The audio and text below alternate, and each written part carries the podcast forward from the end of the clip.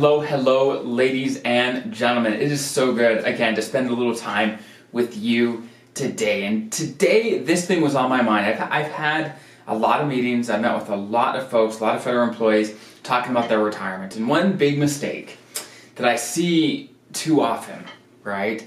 Um, I see a lot of things, a lot, right? But this, this one's been on my mind. Um, and I've thought about it, so I thought I wanted to share with you. And I've talked about this, I'm sure, many, many times, but I wanted to make a whole video on it just so that you, it can really get inside your brain, and as you plan, as you retire, it can really be there so that you can get the most out of your money. So, I always talk about not having all your eggs in one basket, right?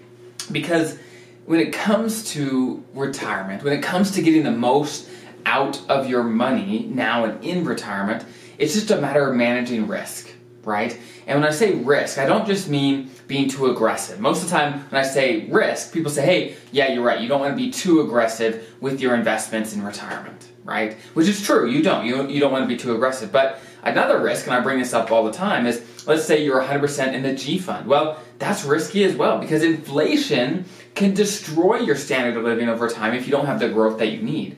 So that's a risk as well, right? So it's just a matter of balancing all the different types of risk that you will have as a retiree so that you have the most, the best chance of having an incredible, confident, and comfortable retirement, right? And the type of risk that I'm going to talk about today is basically the lack of diversification risk, right? Whenever you put your money in too few of things, that if those things do poorly, it can risk your investments, can risk your retirement, right? And I see this probably more often outside the TSP, but inside the TSP it's an issue as well. Where let's say someone has a favorite company. Maybe it's one of the big famous companies like Amazon, Apple, Tesla, some of these huge, huge companies that do are, are doing very, very well right now, and they're very public and they're very out there, um, or even some less public ones. Some people get these companies, or even cryptocurrency. I see that all the time too. If hey, someone's invested in cryptocurrency where they have an emotional attachment to certain investments, and so they have a decently large portion of their money in those investments, right? And sometimes it's not a bad thing, sometimes it's fine, right? But the risk that you put yourself under, regardless of what company it is, whenever you have too much money in a single thing, in a single company, is that that one company, what if it does badly? How will that impact your retirement?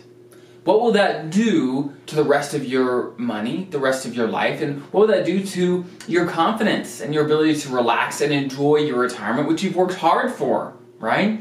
And so I always say, hey, I don't care how good of a company, how large of a company, whatever company we're talking about, or fund, or whatever it is, no company is completely immortal, right? Because there has been so many cases of, let's say, a new technology, a new regulation, a new law, um, new taxes, new consumer preferences, something new that comes out and that really just tanks a lot of companies, that changes the marketplace, so things change. So you as a retiree, you don't want to expose yourself to too much of that, or even with cryptocurrency. You know, nowadays we see with social media, one tweet or a couple tweets, a few things that go viral on YouTube or on Twitter or whatever it is can change the course of some of these cryptocurrencies, where it puts people's money in so much risk that it can be extremely, extremely volatile, right? Where could it work out super, super well over time? Yeah, it could. But there's also a huge risk that you put yourself under by investing too much money in too few of things, right? So I always say too many eggs, not enough baskets, right? The ideal is to spread your money out into lots of different things so that the risk of, let's say, one single company going out of business becomes irrelevant because you've got your money in thousands of companies so that it's irrelevant, irrelevant, right? It doesn't matter because you got your money in so many different places, right? So you may ask, hey, you may ask, okay, how is that relevant in the TSP? right? Because the TSP actually has this principle built into it, which is a great, great thing, right?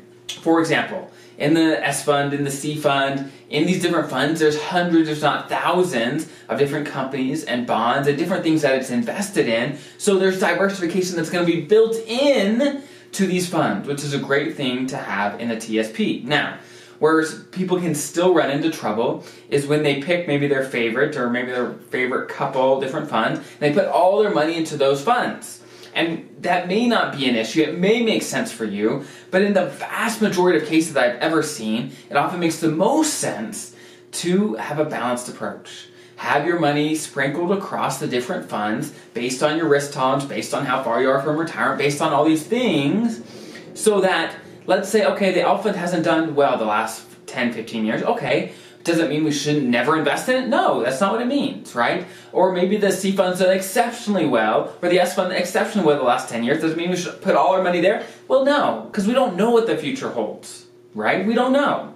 We have to have an approach that's not going to just work for today, but is going to work for decades. It's going to work for the rest of your retirement. So you don't have to keep coming back to this decision every month, every year, whatever it is, you can say, hey, I want a strategy that I can stick to now and later, right? And a huge part of that is having diversification so that if one fund isn't doing too hot for a good amount of time, it's not going to kill your retirement plan. You're diversified across many, and are there going to be ups and downs? Of course, there definitely will. Whenever you invest, there's going to be ups and downs, right?